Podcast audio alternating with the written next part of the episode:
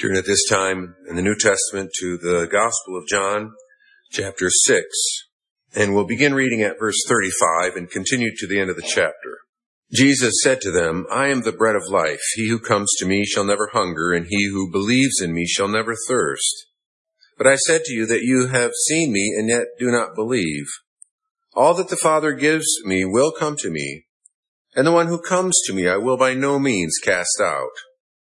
For I have come down from heaven not to do my own will, but the will of him who sent me. This is the will of the Father who sent me, that of all he has given me I should lose nothing, but should raise it up at the last day. And this is the will of him who sent me, that everyone who sees the Son and believes in him may have everlasting life, and I will raise him up at the last day.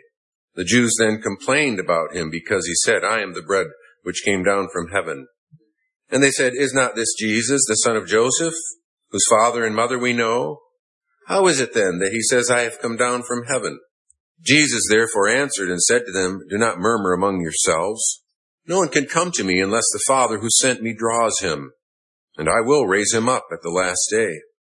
It is written in the prophets, and they shall all be taught by God.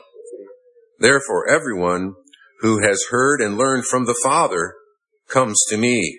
Not that anyone has seen the Father except he who is from God. He has seen the Father.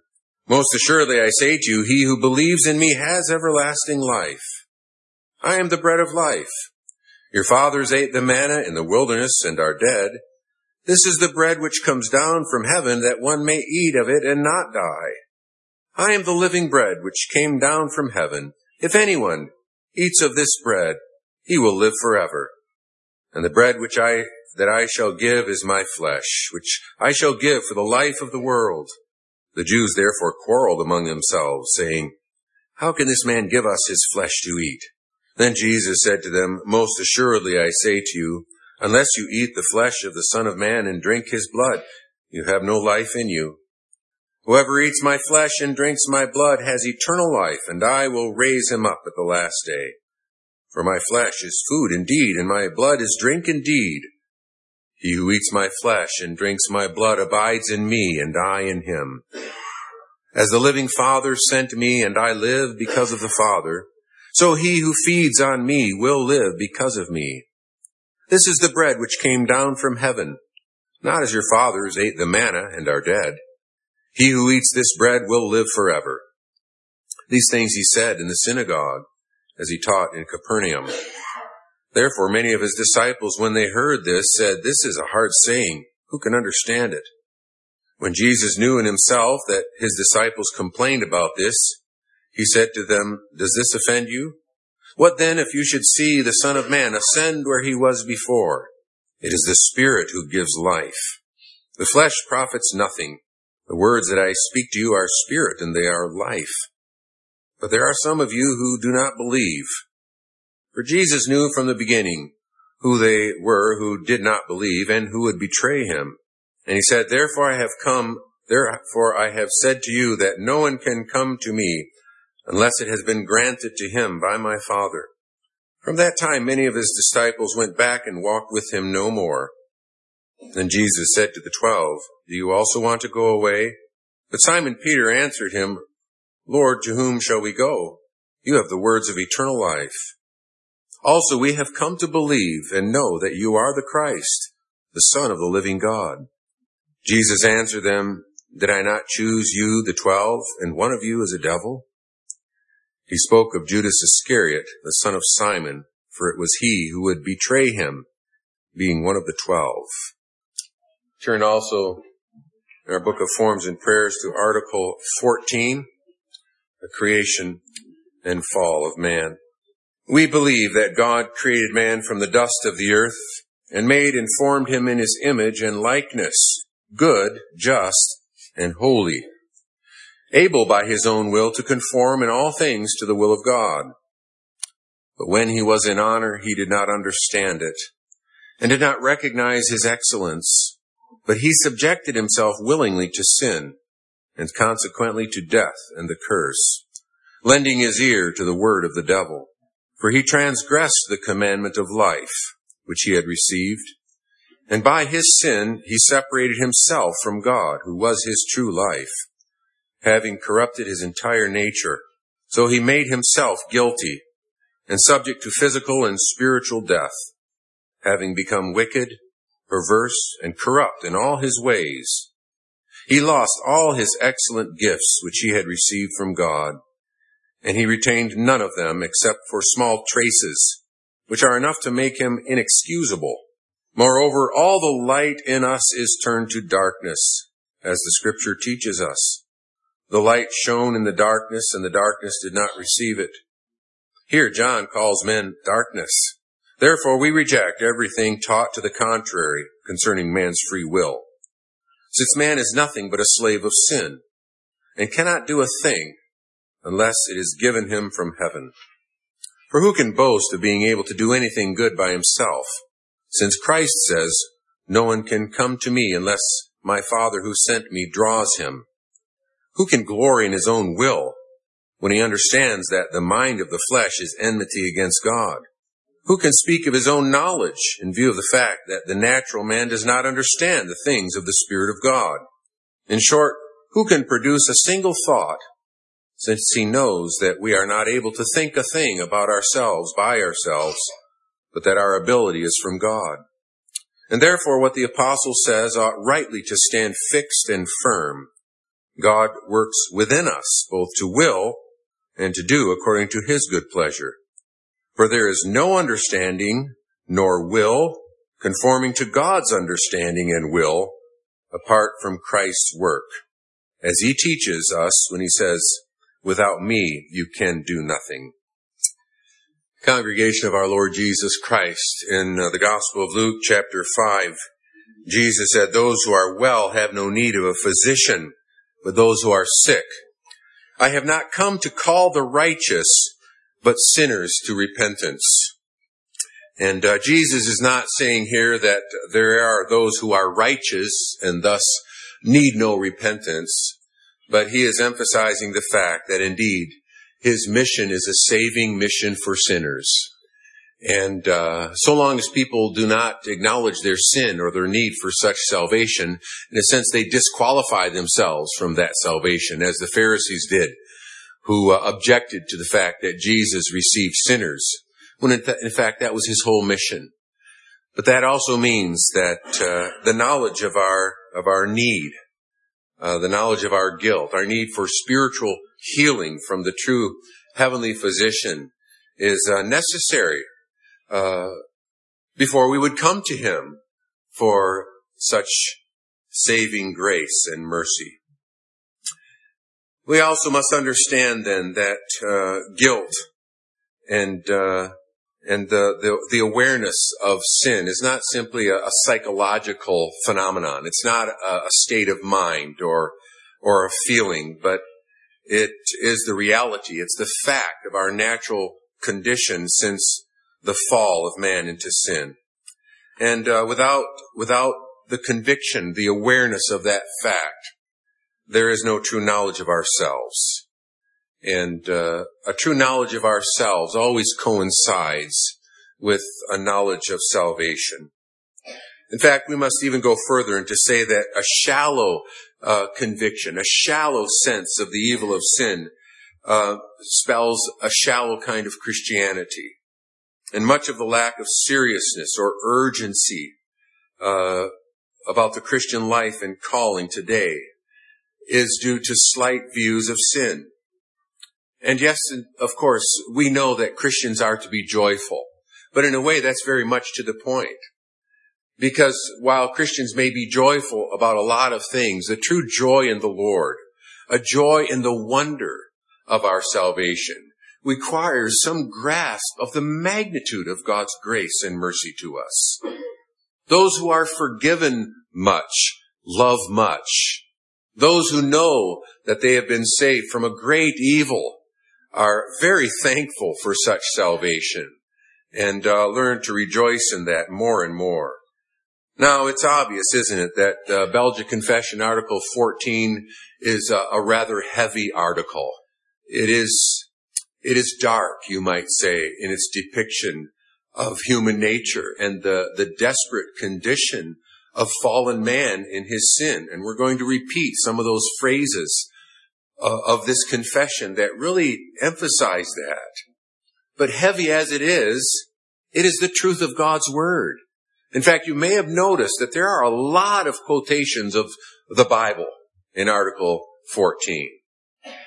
Many of these statements are actual quotations from different passages of scripture. And you can see that in, in the, the textual references and the footnotes of this article. It's the truth of God.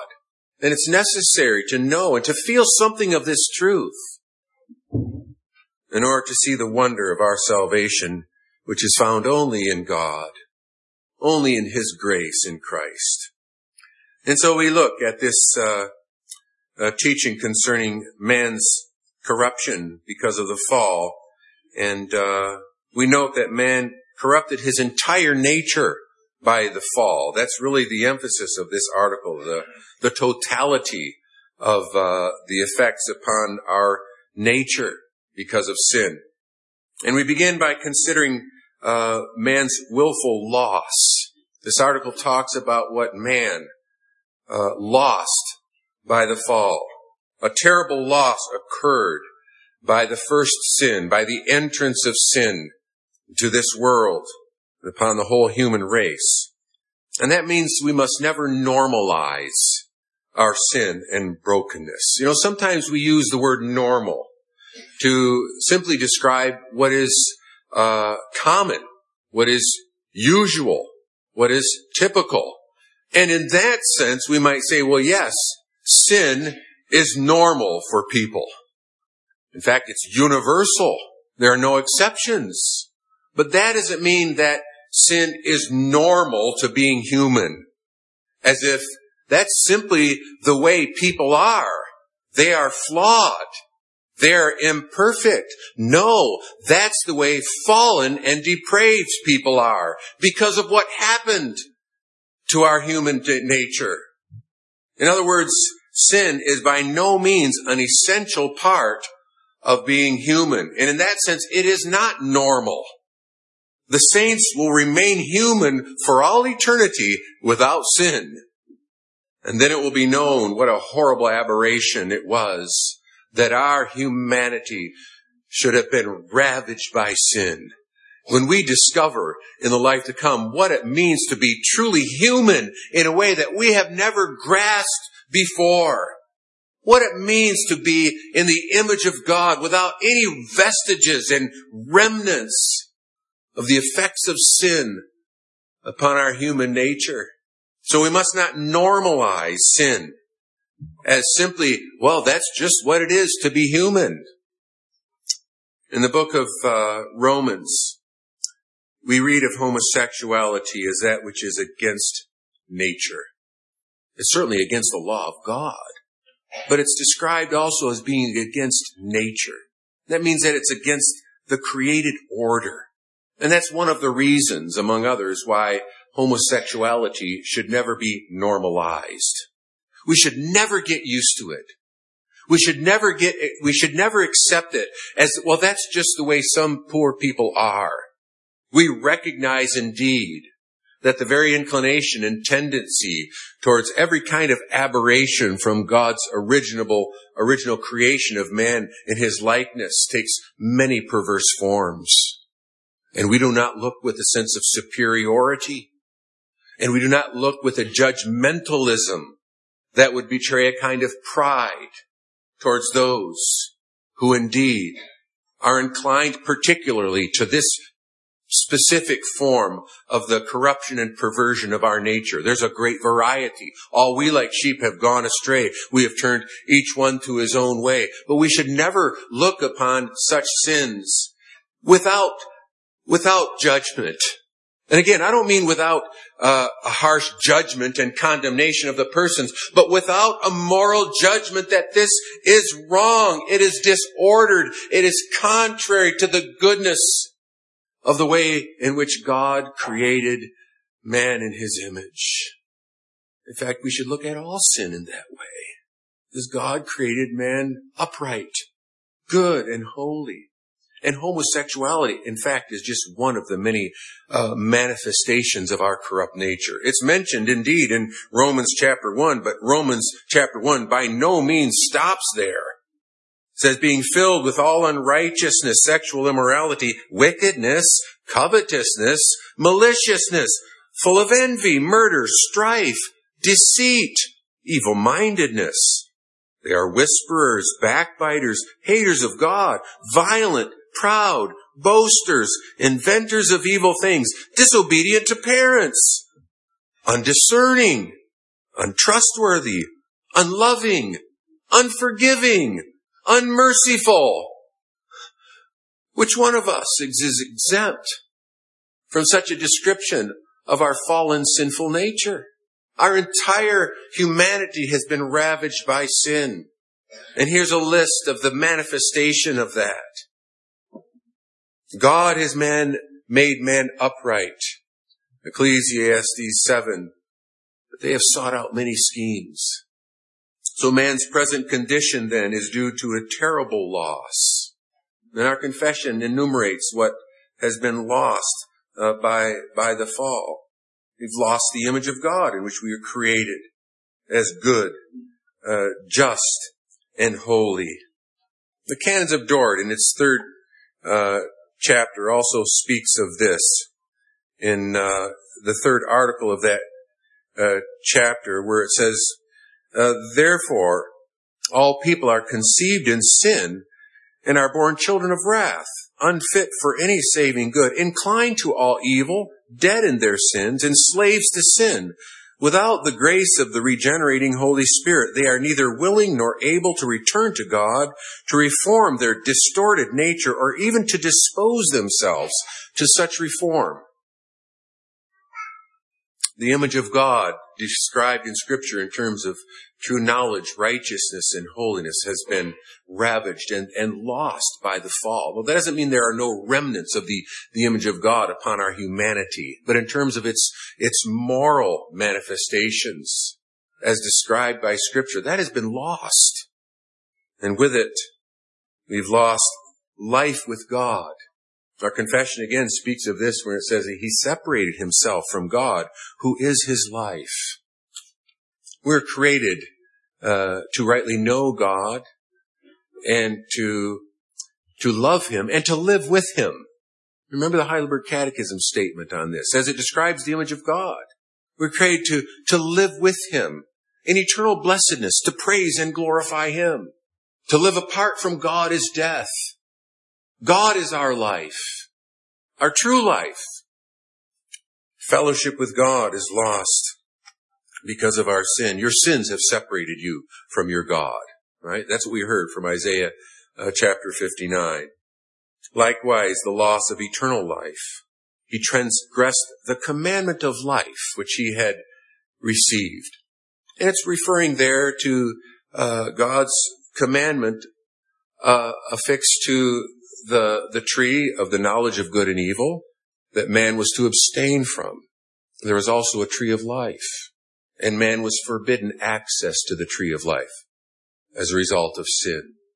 And uh, the commandment of life here, that language also suggests that by his obedience, Adam would have been confirmed in a state of life and righteousness and likely elevated to a, to a higher, more perfected enjoyment of that eternal life. But eternal life has been lost by the fall, and instead man became subject to physical death and spiritual death and eternal death. And this is man's willful loss. It's not simply some kind of a tragedy that uh, has overtaken man. It's described in scripture in terms of disobedience. It was by rebellion that Adam chose to go contrary uh, to the word of God. That doesn't mean that Adam uh, consciously chose all the consequences of sin, right? And that's true of us as well. When we choose to sin, it's not like we are consciously, deliberately choosing all the consequences of sin. Are we really choosing enslavement to that habit that we begin to enjoy increasingly, making an idol of it and suffering its effects upon our bodies and upon our minds? Do we really choose to destroy our health Do we really choose to destroy relationships by our sin? No, not intentionally, not deliberately, but we choose the kinds of things that lead to all these terrible consequences. And so Adam was, was blinded. He ignored the threat of death. And he simply thought, sought what he imagined selfishly to be advantageous to himself in the moment. And so he faced all these dreadful consequences of sin. But that was a willful loss then. And this willfulness is our willfulness because we repeat it. We do the same kind of thing. Adam's loss is our loss. His misery, his guilt is our misery and guilt. And you will notice that even if you uh, pay careful attention to, to the language of, of this article. It describes man in such a way that, that so obviously and clearly refers to that, that first act of disobedience, the initial entrance of sin into this world through that first man, Adam. But the way it describes it and the way it describes its effects, it's like it, it, it gets bigger and bigger. And uh, our confession quotes from different passages of scripture to make abundantly clear that this is not simply descriptive of Adam at all. And it's not simply descriptive of the consequences that he personally suffered because of his disobedience, but it's a description of our fallen nature as those who are so joined to Adam that in his fall we sinned all. And we all partake of the guilt of that sin and all suffer the consequences of that sin. There's even a transition which is explicit. You know, throughout it speaks of man. He, he lost these excellent gifts. And then it says, moreover, all the light in us. Suddenly it's talking about us. All the light in us is turned to darkness, as the scripture teaches us. And so it's clear that this description of the entrance of sin through Adam is the description of what we did in Adam and the consequences that have come to us. The corruption of man's nature is our corruption. And it's a corruption from our conception, right? Isn't that what, what the psalmist confesses? That he was conceived and born in sin. Secondly, our confession speaks of the totality of this corruption, often referred to theologically as total depravity. Total depravity. And that language is not to deny some outward uh, decency that remains to many.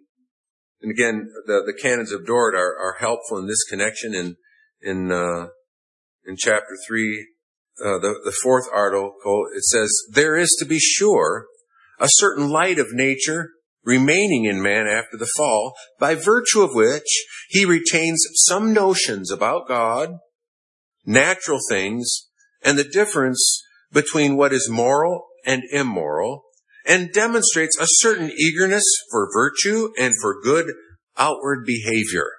In other words, total depravity doesn't mean that all people are absolutely as wicked as they most, uh, as, as they possibly could be. Well, there are other influences that restrain that wickedness. And people do show an interest in certain kind of virtues and they, they value them to a certain extent. Article 15 uh, speaks, uh, speaks of that as well. He retains none of these gifts except for small traces. But then it speaks also of the consequence of that which are enough to make him inexcusable. But we do not deny that there is some outward decency to man. But the point that we need to understand from uh, from our confession is that such things do not they do not enable people uh, to please God. They that are in the flesh cannot please God without the renovation of their nature in a fundamental way through the work of the Holy Spirit. They cannot please God because even when they do what is right outwardly, their motives are not right. They do not do so in faith. They do not do so humbly relying upon the Lord Jesus Christ and God's mercy. Characteristically, they take pride in their goodness. And in fact, they're rather confident that they are good enough to go to heaven. They're not able to please God. They're not able to find their way back to God. There is none who seeks after God. No, not one. They're not able to choose to cooperate with God's grace by any good use of those uh, remaining gifts and abilities. In fact, the language of our confession here is that all the light in us has turned uh, to darkness. In fact, the second part of that fourth article, the Belgian Confession, uh, says more about this, where it says, but this light of nature is far from enabling man to come to a saving knowledge of God and conversion to him. So far, in fact, that man does not use it rightly, even in matters of nature and society. Instead, in various ways, he completely distorts this light, whatever its precise character, and suppresses it in unrighteousness. In doing so, he renders himself without excuse before God. Man has lost those gifts. We might say that, that man has lost his mind as far as any inability to understand spiritual things and with a right understanding take one step toward God. Who can speak of his own knowledge in view of the fact that the natural man does not understand the things of the Spirit of God? It's in one of those quotations of scripture from 2 Corinthians chapter 3. Ephesians chapter 4 verse 18 describes uh, fallen sinful men as having their understanding darkened being alienated from the life of God because of the ignorance that is in them, because of the blindness of their heart. There it joins together uh, ignorance, a lack of knowledge that is inseparably, uh, inseparably related to the condition of their heart. Who can produce a single thought? Our confession goes on to say, since he knows that we are not able to think a thing about ourselves, but that our ability is from God. That's an interesting uh, quotation, by the way, because it makes clear that this is true in terms of this natural inability to understand and to think properly. It's, it's not only true of those who do not have the Word of God, but it's true of those who have the Word of God. In fact, it's even true of Christians. In other words, every good thought, every thought that is true and honoring to God is a result of His grace at work in us. And that ought to be very encouraging and very comforting. Because if we do know and love God and we want to serve and worship Him truly, well, where does that come from? It's not of ourselves. There's also the corruption of the will. And that's another focus of this confession and an important part of understanding total depravity. Total depravity means that every part of man has been ravaged. It's been devastated by his sin. The way we think, you might say the way we feel, our affections, the things we love and the things we hate. Our hearts have been corrupted, but also our wills. And this teaching has special importance when it comes to the will. Our confession also asks, who can glory in his own will? Well, it seems like everybody glories in their whole, in their own will. We have the right to choose. We have the ability to choose. Man has free will. And people sometimes talk about their right and their ability to choose as if it's almost unlimited. You can choose to be or do whatever you want, as if there are no limitations to the exercise of this freedom. And indeed, let us say positively and thankfully that we do enjoy tremendous freedoms of choice from day to day in terms of how we order our days, in terms of the kind of food we eat, the kind of recreations we enjoy, the kinds of relationships we pursue, the kinds of work we do, and on and on and on. And we are grateful to live in a country where so many freedoms are protected by law, and we treasure them. We treasure the many choices that we're able to make from day to day and recognize that yes, the, the exercise of our wills and choices is a significant part of what it means to be human and is a great privilege to have many options from which to choose. But there is also a kind of freedom, if you, we may use that word, to sin. In other words, we are not hindered from sinning by some kind of physical coercion. We're not stopped. People are not stopped as they exercise their freedom of choice. And they exercise that freedom of choice in terms of how they identify themselves. They exercise that freedom of choice with respect to their sexuality and their practices and their enjoyments and their pleasures and their pursuits. The freedom of choice to abort their unborn children And yes, they're exercising their own choice indeed. They're exercising their own will. And whether it's legal or not would not be a factor in the exercise of their will for many people concerning a whole variety of things. We might say that people by and large do what they want. They do what they will. And we acknowledge all that and yet we confess that there is no, there is no will conforming to God's will apart from Christ's work. There is no choice that is pleasing to God and in agreement with His will without a miracle, we might put it. And it's that very consideration that really emphasizes our, our, our third point concerning man's absolute inability. Man is nothing but a slave of sin. That's one of those rather stark statements of this, this article. Man is nothing but a slave of sin. What a devastating description. He is unable to understand. He is unable to choose. He's unable to work or do anything to save himself. The language of our confession is that he cannot do anything unless it is given him from heaven. He cannot do a thing unless it is given to him from heaven. Now it's referring there particularly to matters of salvation. But this is the context in which also this article deals with this question of free will. We reject anything taught to the contrary of this doctrine concerning man's free will. We don't deny that there is a, a sense in which uh, have people exercise a, a free will in the sense that yes, they make choices and they do so freely. They're free agents. But we deny that, that theological teaching about free will that says, well, man, man is able to choose or not to choose with respect to salvation. So that those who are saved are saved because of their exercise of free will. And that's what determines the difference between those who are lost and saved. Some exercise their free will wisely and rightly to believe in Jesus, and others don't. And you understand what that does. It makes salvation entirely hinge upon man's will. And you might say, from a good will. And then you have to ask the question, well, where does that come from? How do we square that with the teaching of scripture? And you can't.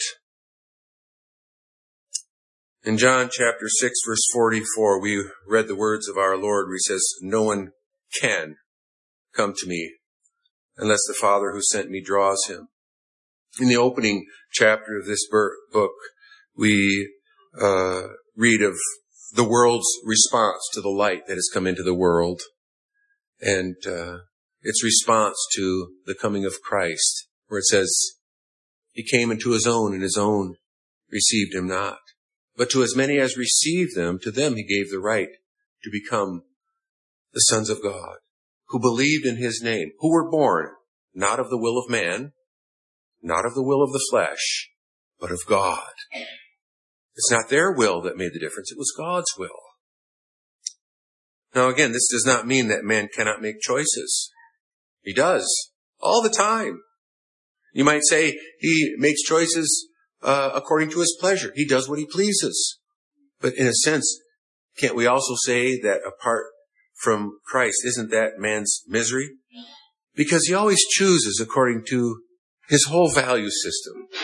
He chooses according to the way he thinks, the kind of judgments that he makes about what's good and what's bad, what's pleasurable, what's not. He chooses according to his heart, the kinds of things he loves. He chooses according to what he wants. But because of who he is, deeply, internally, from the heart, he will never choose to repent. He will never choose to trust in Christ.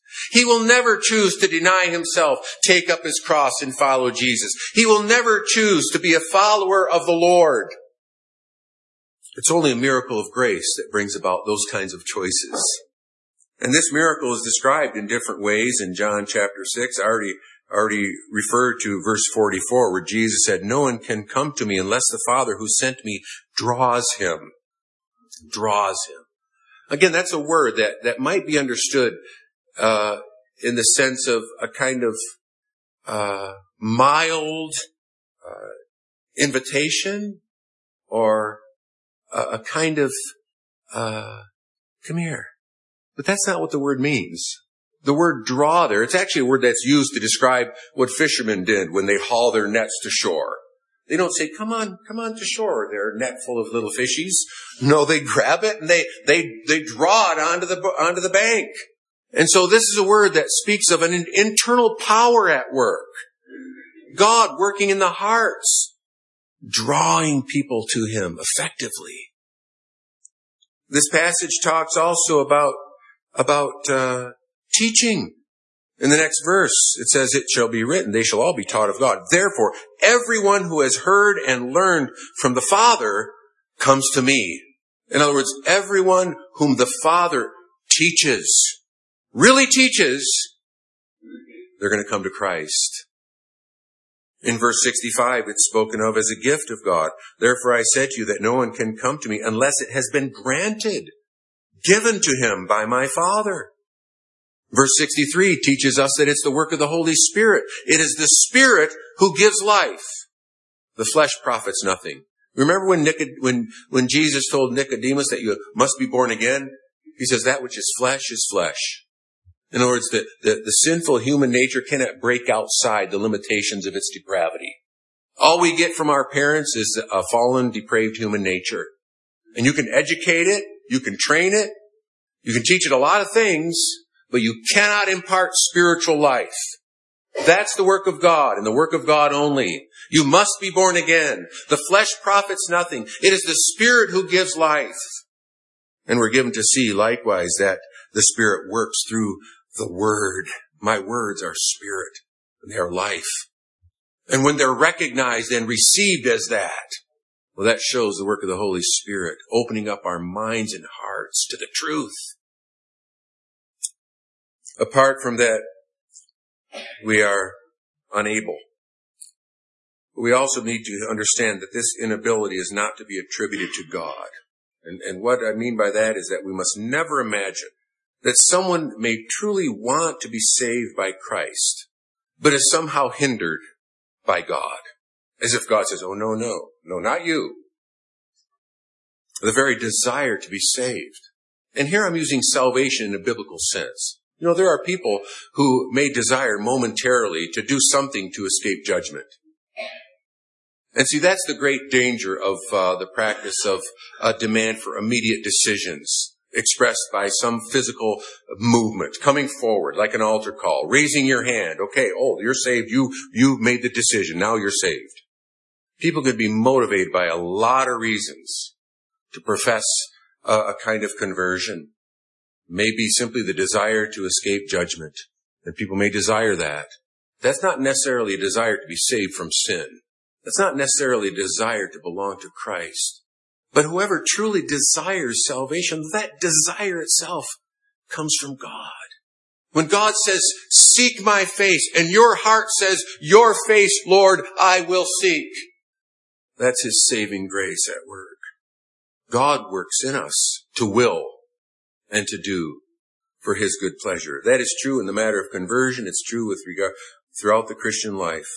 And that also means that the doctrine of total inability must not be misused as an excuse for unbelief or inaction in response to the gospel. The Bible never teaches uh, sinners to just wait. The Bible never says, well, it's God's work. There's nothing you can do, so hopefully it'll happen to you. Maybe you're elect, maybe not. Nothing you can do. The Bible never applies this teaching in such a way. But what we have constantly through scripture is a summons to believe, a command to believe. Even in this passage where we have these very, very sobering statements about the necessity of God's work, we have these promises that whoever eats my flesh and drinks my blood will have eternal life. The proclamation of the gospel is not restricted in its presentation. It calls and commands all who hear to come, to believe. And it ought to leave no question that for those who refuse and who fail to come and believe, the fault and lies entirely with them. God's command to believe is to be joyfully obeyed. It's not to be countered with theological arguments. Seems like that's what the Jews were doing. They were raising all kinds of objections and criticisms of Jesus. You know, there's this account of Jesus healing the man with a withered hand. And, uh, he commanded him, stretch out your hand. Now, this man didn't reason with him. He says, yes, Lord, see, that's, that's the very problem. I, I can't do that. Well, that's not how we're to respond to the, the, command of the gospel. Believe in the Lord Jesus. No, no, I, I can't do that. We're not to concern ourselves with our inability as an excuse or a hindrance to obeying God's summons to faith. And those who hear and those who come to Christ are promised that he who comes to me, I will in no wise cast out. No sinner has ever come before the Lord Jesus and say, Lord, I'm confused. Lord, my, my sins are so great. I have all kind of objections and fears, but I want you to say, be, be merciful to me on your terms. Be gracious to me. And to come to the Lord Jesus Christ in that way will never meet with some kind of a repulse. Rather, this teaching, brothers and sisters of our confession, leads us to give God the glory for our salvation and to, to know, as the hymn says, I sought the Lord and afterward I knew he moved my soul to seek him, seeking me. It was not I who found, O Savior, true. I was found of thee. And again, we ought not to misunderstand my uh, explanation of the word draw. It's not that sinners who are being drawn to Christ are aware of God's activity. I mean, sometimes that actually happens, but usually sinners being drawn to Christ are just aware of their need, their sin, and they've come to believe that Christ indeed is a Savior.